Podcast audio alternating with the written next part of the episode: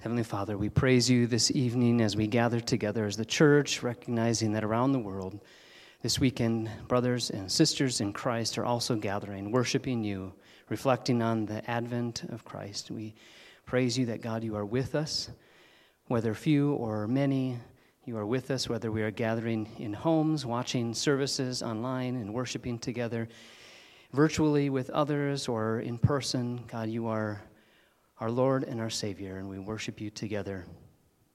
Amen. Why don't you say a little hello to those around you before you have a seat?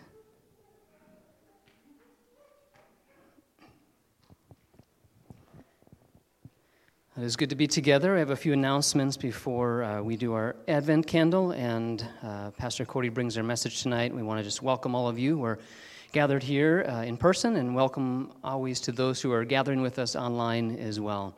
A um, few announcements.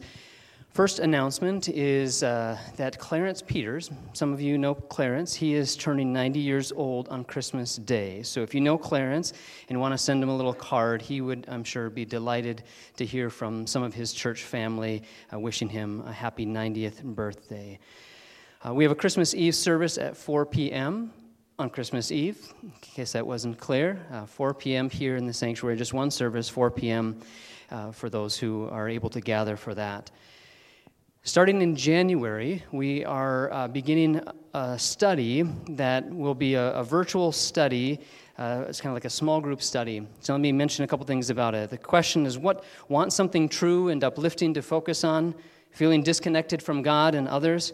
When you're struggling with questions and doubts, confused, curious, or just want a clearer way to express your faith, the logic of God has answers that satisfy the heart and the mind.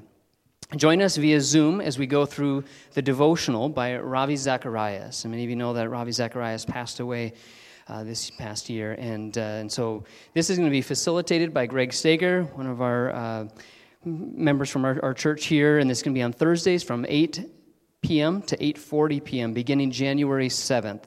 There will be a Zoom link that's going to be available on the Maranatha website. And this will go through, I think, much of 2021. So if you'd like to be a part of this, you, can, you don't have to do all of it. You can jump in. They don't exactly uh, depend on, each, each session doesn't necessarily depend on the previous one. So you can jump in for as many of them as you can. If you miss a few, you can jump right back in. Um, if you can't start in January, but you can jump in in February, that's great as well. So we'll probably be mentioning that again uh, at least one more time before that launches, but that's uh, January 7th is when that will be starting. And kind of related to that, on Right Now Media, which is a resource that hopefully many of you are, are taking advantage of, especially during this season where it's harder to gather together and, and be in person in small groups. We value that. We know people miss being in fellowship together, and we're going to be emphasizing that in January. We want to just plug right now that if you, if you want to utilize Right Now Media, they're, they're beginning a beta version of a virtual study, which I tested out, and I wouldn't quite recommend it yet. They're still working out some of the kinks. But what you can do is if you want to uh, gather with some others virtually, using Zoom or FaceTime or some other platform for doing that, you could pick a study on Right Now Media, uh, series, maybe it's a short series, maybe it's a longer series, and then invite some friends from the church, friends from your neighborhood, family members and then gather, whatever it is, once a week, once a month. And then you can meet virtually if that's what works best for you. And you can discuss the study. You can each watch it during the week leading up to that. Or you can set a specific time where then you each watch it kind of at the same time and then you can discuss it afterwards. So we just want to encourage you to take advantage of that free resource. If you're not already plugged in, let us know. We'll get you connected with Right Now Media thousands and thousands of resources on there video studies, Bible studies on particular topics of all sorts. So we want to encourage you to utilize that resource. Um, we also want to celebrate something every week, and this week we want to celebrate that on, on Wednesday night. The youth uh, decided to go do some Christmas caroling, and I don't know if we have a have a, sh- a little video. I don't know if we'll play the whole little clip of it, but a little video clip of some caroling. Virgin, Virgin,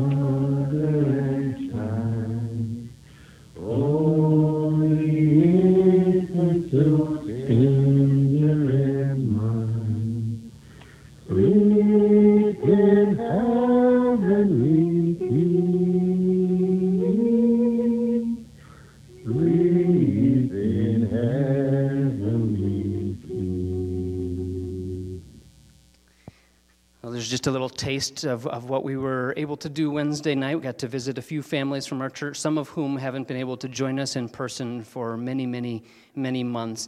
And uh, wish, wish we could have done 10 times more. But we can do probably 10 times more tomorrow. So if you um, miss that opportunity, but you would like to participate in doing some caroling, um, that will bless some people in our community tomorrow at 1 p.m. So Sunday at 1 p.m.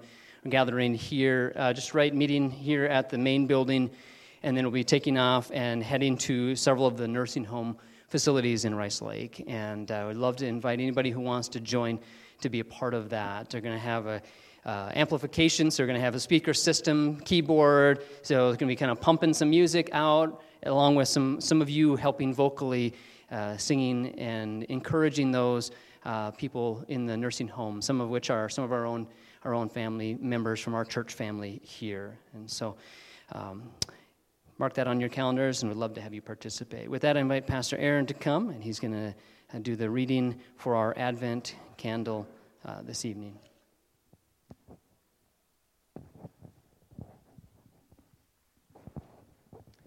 John chapter 3, verses 16 and 17. For God so loved the world that he gave his only begotten Son, that whosoever believes in him shall not perish, but have eternal life. For God, for God did not send the Son into the world to judge the world, but that the world might be saved through him.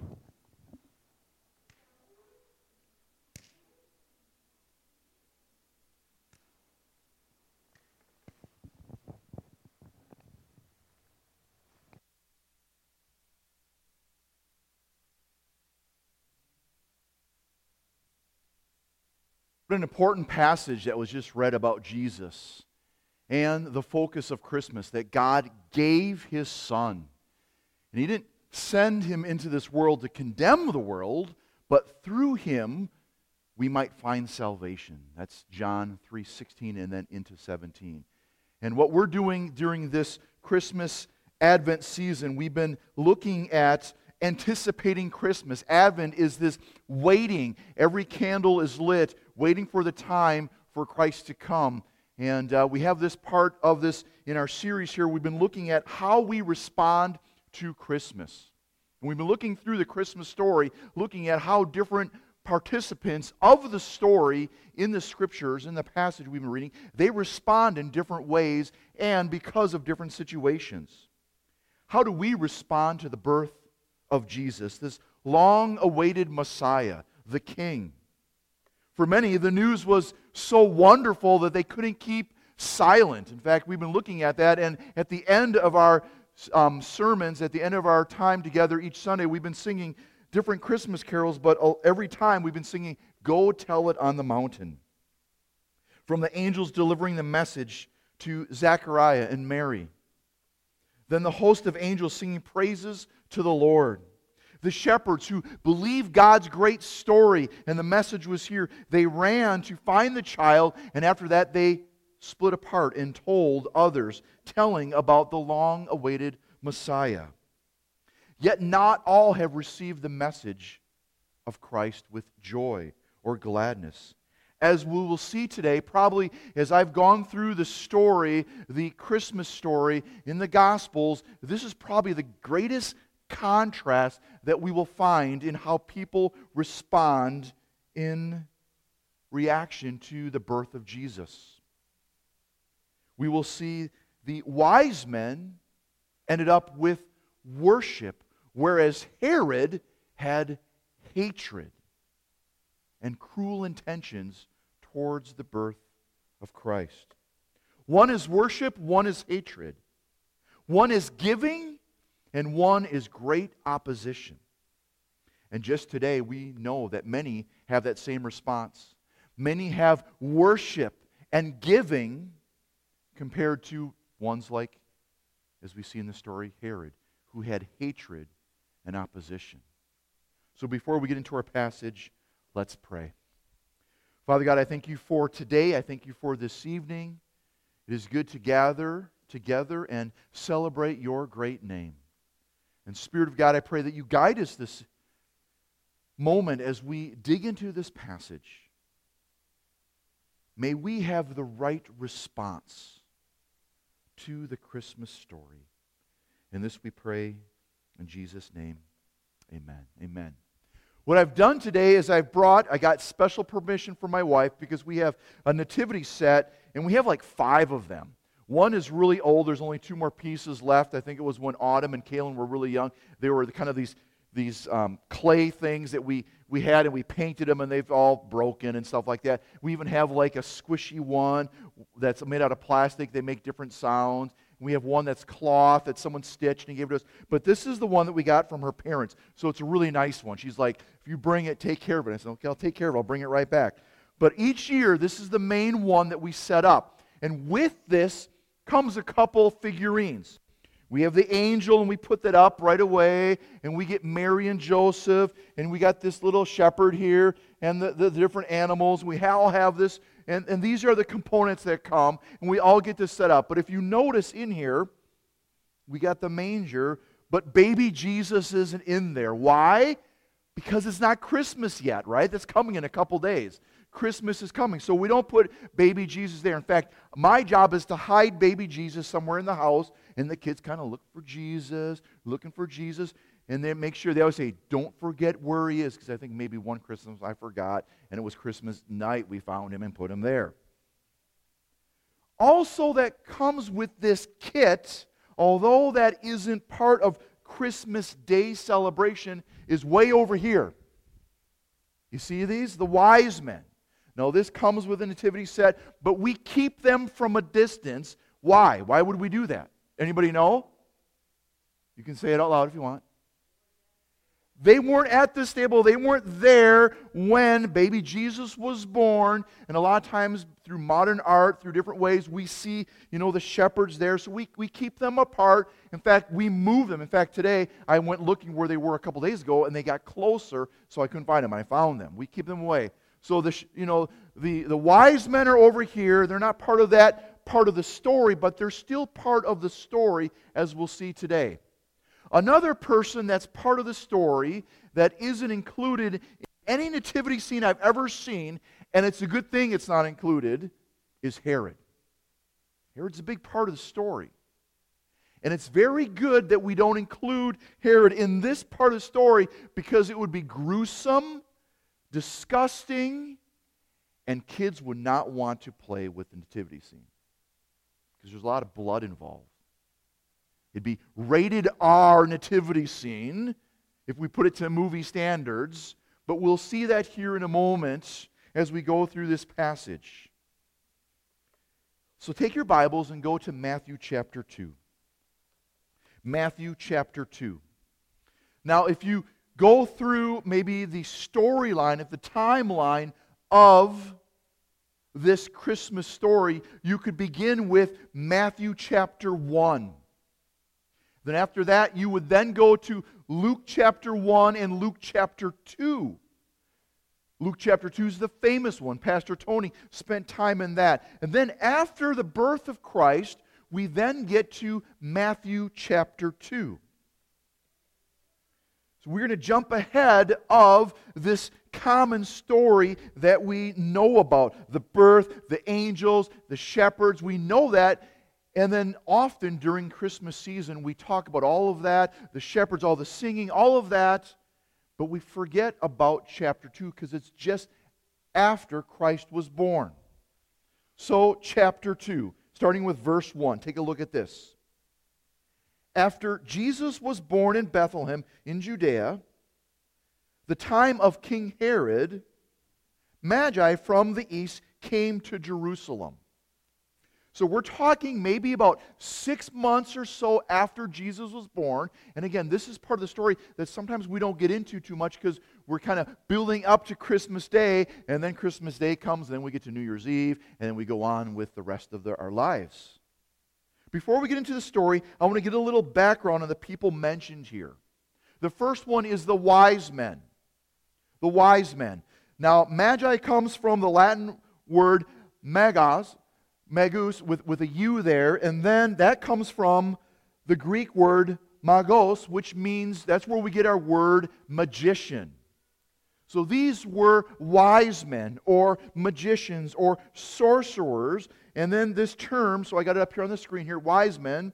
The term magi refers to a group of royal astrologers.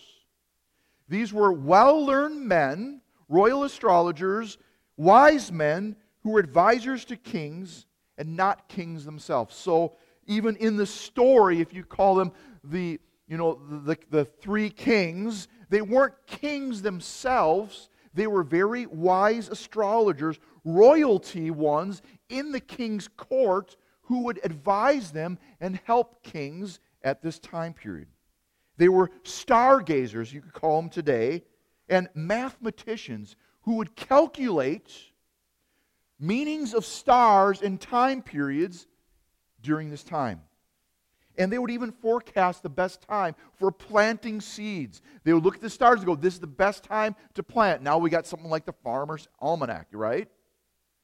They would look and they would know, but also at times they were asked to interpret kings' dreams, as seen in Daniel chapter 5 chapter 6. We saw that when we were in Daniel, the king said, All right, I've got some kind of dream. I've got something happening here. Help me understand this. And these people were called. These people came from the eastern part. Many times the Magi or the wise men were ones who gained wisdom from studying stars. And even though most modern nativity sets include three of them, really we don't know. In fact, the only time it's mentioned is here is in Matthew, and they just give a very short description.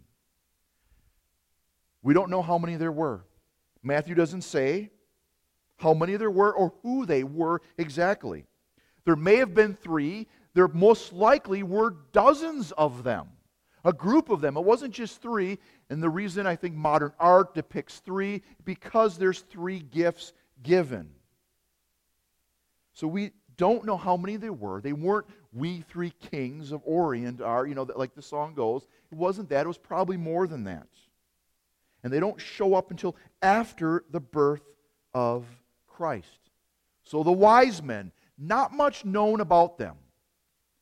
The next character, the next person in the story is Herod.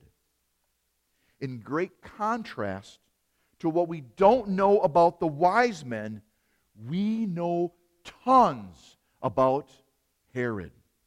We know much about him. In fact, Jewish historian, in fact, Pastor Tony, I think it was you, you had Josephus, the book you showed me about a week ago. Josephus, he was a great historian that we can turn to and look at about the time period of Jesus and all that. He wrote two full scrolls just on Herod alone. He was called Herod the Great. That's what he liked to be called. He was Herod the Great and was appointed by Rome as king of Judea, and he ruled for 34 years. So here he is. He liked the name Herod the Great,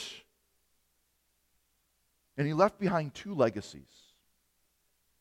The first one is that he oversaw many great building projects, some of which can be seen today. And among his greatest achievements was the rebuilding of the temple in Jerusalem. Herod the Great, because great, look, he helped rebuild the temple in Jerusalem.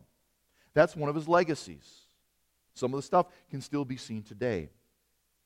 His other legacy is not so good. In fact, it is horrible.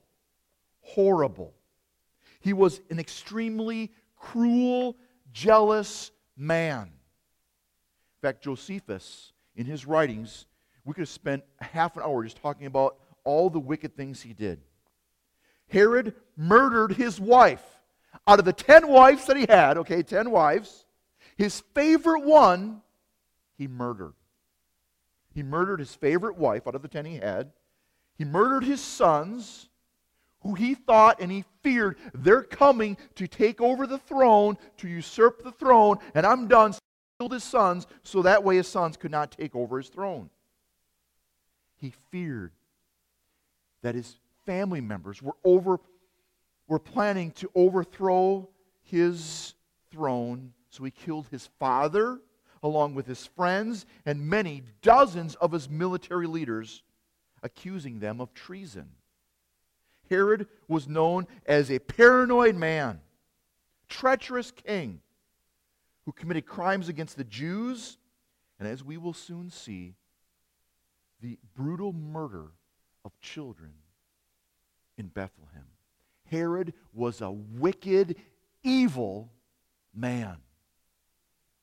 Herod was in a political position through a cruel hand because of his desire for power and prestige.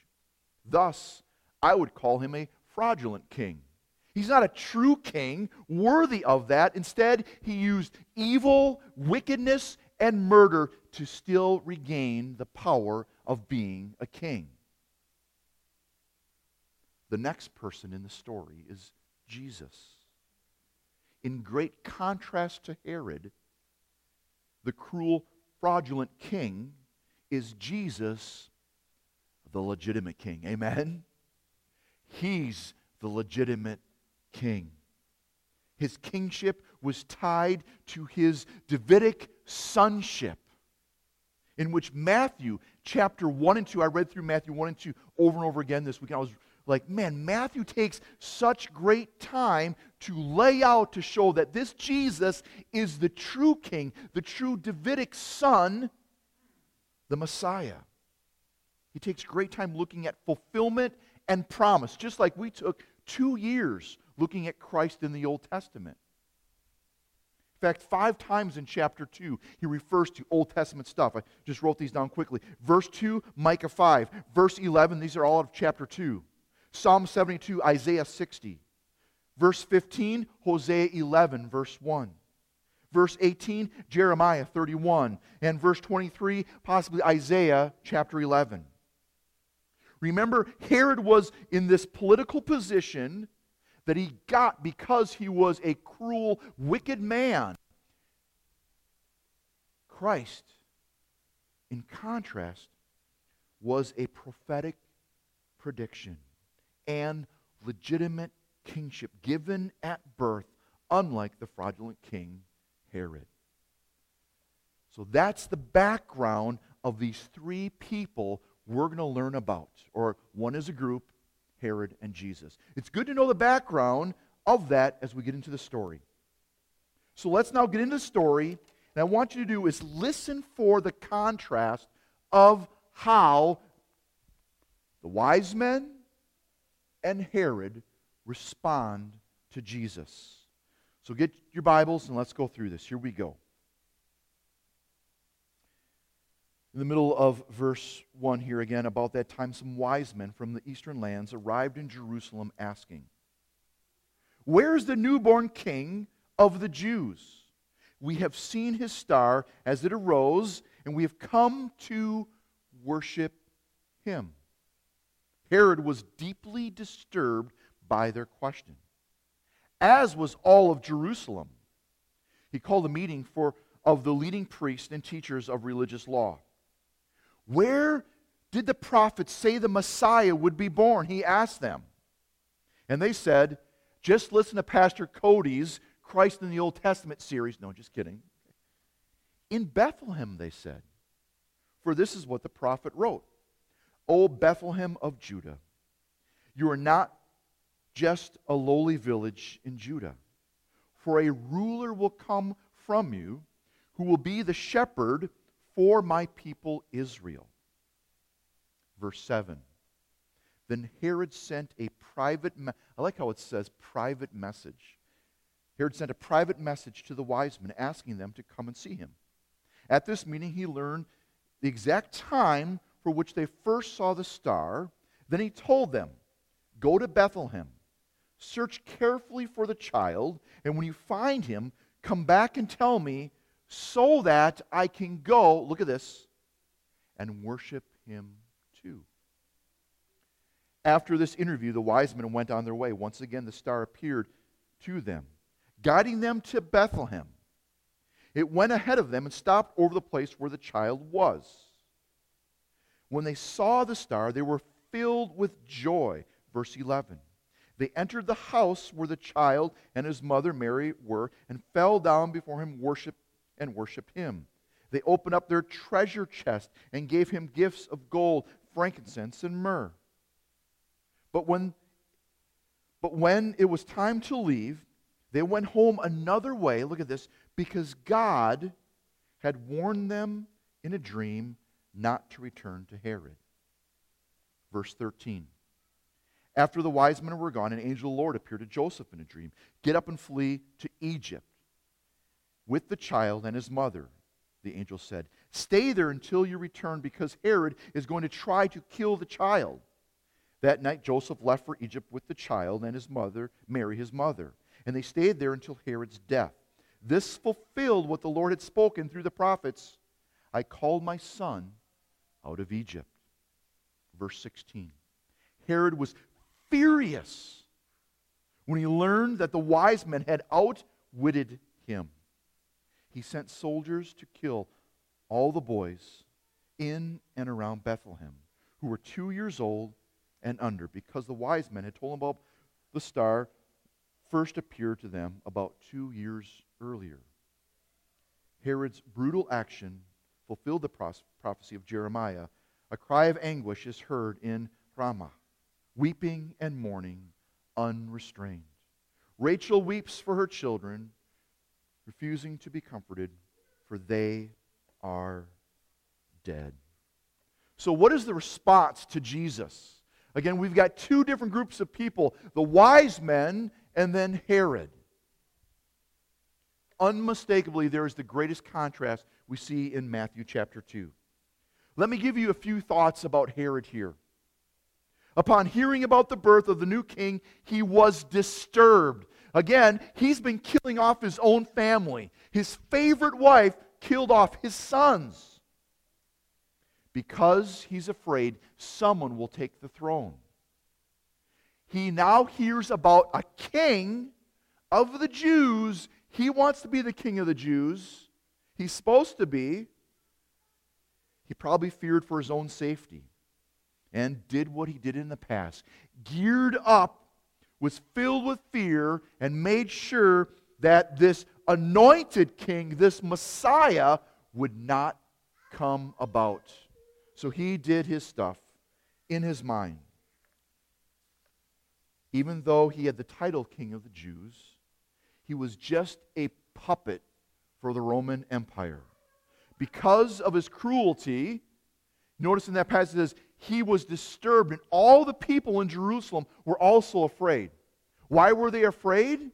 Well, as we see the rest of the story, what he's about to do, they knew that when a Messiah would be coming, and if he gets mad, if Herod gets mad, they're going to feel the pain of that.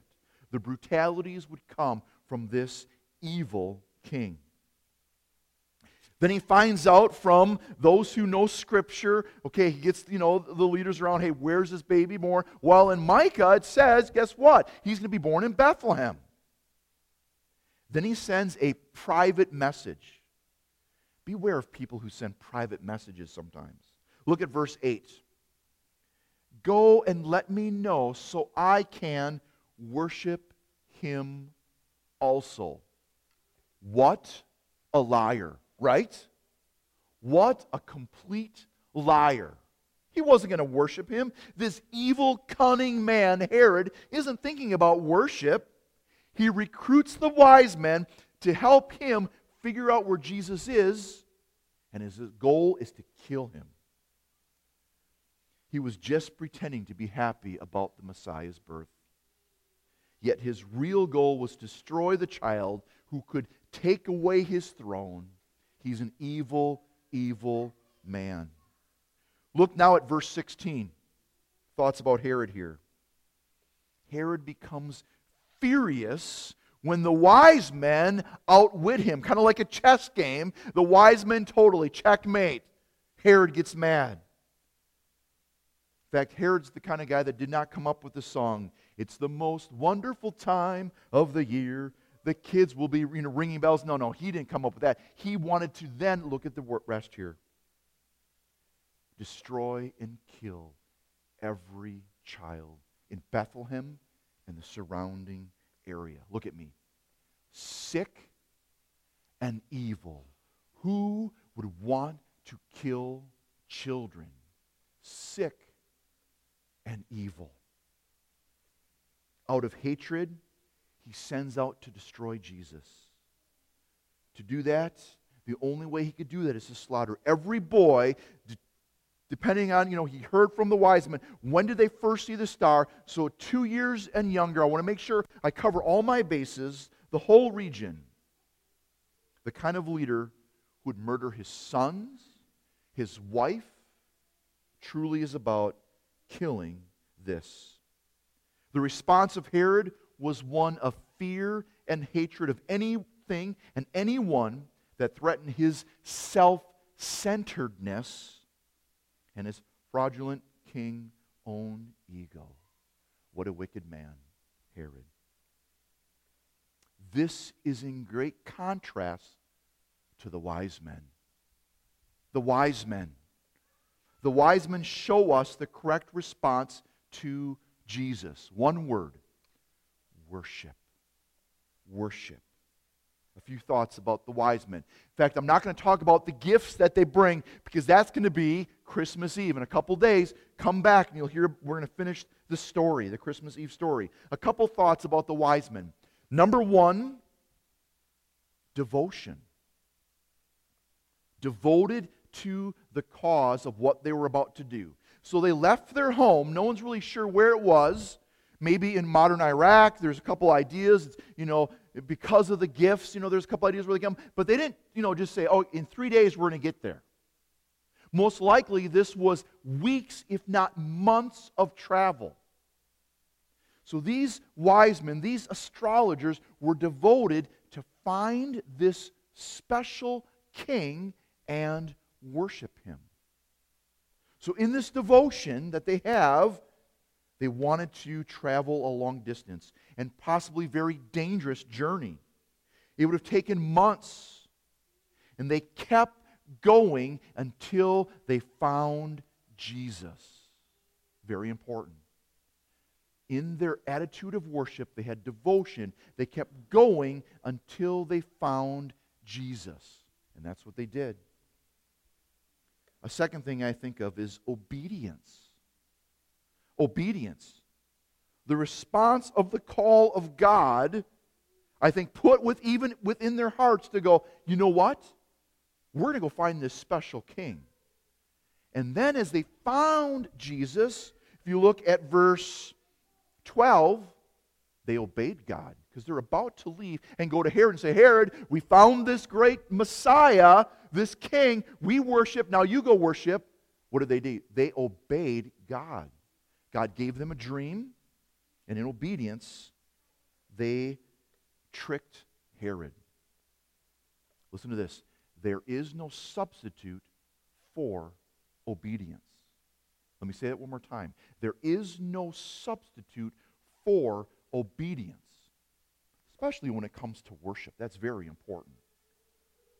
The proper response to the baby King Jesus, the Christ King, the Christ child is here. The proper response to Christmas is to worship Him we must worship Christ. So let me finish with this. Notice the type of people in this story that respond the correct way, that respond in worship. First, it's not the power hungry, self seeking ones. It's not Herod who wants to build his kingdom and kill people to keep that status. And it's not even the religious Jewish people in this story that respond. What must be noted also is that there are people like Herod all around us today who are bent on destroying Jesus and his followers rather than coming to worship Christ we must know that around us today, there are people that are all bent on destroying Christianity. It's real. Instead of worshiping Christ. We live in a country that's becoming more hostile to biblical values. and biblical morals. We have many around us that are living without a moral compass at all to guide them and direct them. So rather than worshiping Christ, Jesus, as the Savior of the world, they reject him and have deep hatred in their hearts. So, who are the ones? What are the type of people that come and worship in this story? The type of people that come to worship are not who we expect. They're Gentiles. To be a Gentile means you're not a Jewish person. You don't follow the law. You don't know the Old Testament. In this story, it's not the religious leaders of the Jewish people at this time. That, that, that is given in other parts of the Bible, but in this specific story, it's not them. It's the Gentiles. They're the ones who worship in this story. In fact, what might be offensive to a self righteous religious people is that royal astrologers are the ones who realize who Jesus is and worship. Stargazers, magicians are the ones who come and realize this is the Christ child. They come and worship the messianic king in this chapter. Gentiles are the ones who come and seek out and find Jesus. While Jewish leaders did not. In fact, we find in Matthew, there's this theme in Matthew where his own rejected him. Even his own people rejected Jesus. This is to show us that indeed Jesus is the King of the whole world, not just for the Jews. The whole world will one day worship the Messiah, worship the Christ child, who is the Lamb of God. And we see this in the book of Revelation, chapters 4, 5, 7, and chapter 21. All nations come and worship Christ. Matthew moves us from fulfillment. Chapters 1 and 2 again have all this aspects of fulfillment found in this book, found in Isaiah, found in Micah, found in all this stuff. It moves from fulfillment to Gentile mission reaching the world. And it's clear that Matthew wanted his Jewish readers, because who's reading this the first time? It's the Jewish readers. They see all the fulfillment, and then they read chapter 2, and they go, oh, it's more than just us. There's a mission that God has a plan to reach this world and go out and let others know. So, in conclusion, is this respond with worship and with God's plan for the mission to this world. For our tradition as a family, Christmas Day, this nativity scene, everything changes when Christ is found in the house where I hide him and place him. At the right appointed time, Christ came. And what's beautiful in this series we've been looking at, most of the people, when they realize who Christ is, their response is joy, worship, praise, humility, great virtues, and all that. But out of that also, they go tell it on the mountain. They let the Gentile world know Christ has come, the Savior has come. So, my encouragement to you is this we live in a sick world, right? Even today, there are people who want to kill babies. That's disgusting, is it not? We live in a place where there's no moral compass with some people. They have hatred toward Christianity. Oh, but listen, there are some who will see the beauty of Christ and worship Him just as we do. And for some of them to see that, they must hear that. How can they hear unless someone goes out and tell them? Romans chapter 10. So I encourage you worship Christ, but also be one who goes out to the world, to the Gentile world, to those who don't know about Christ, and let them know the beauty of Christmas. Let's pray.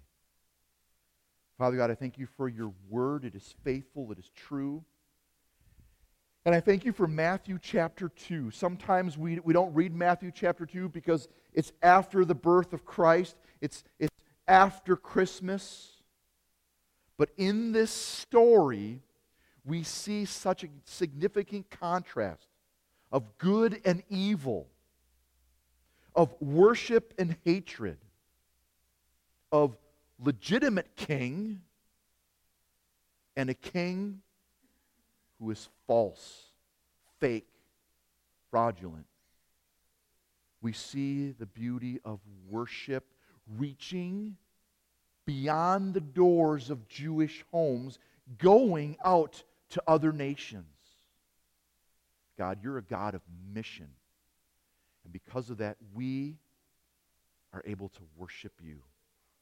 And Lord, I pray that you would put within our hearts a desire to respond with worship but also a desire to be a part of your great mission to this world. In Jesus' name, amen. Stand as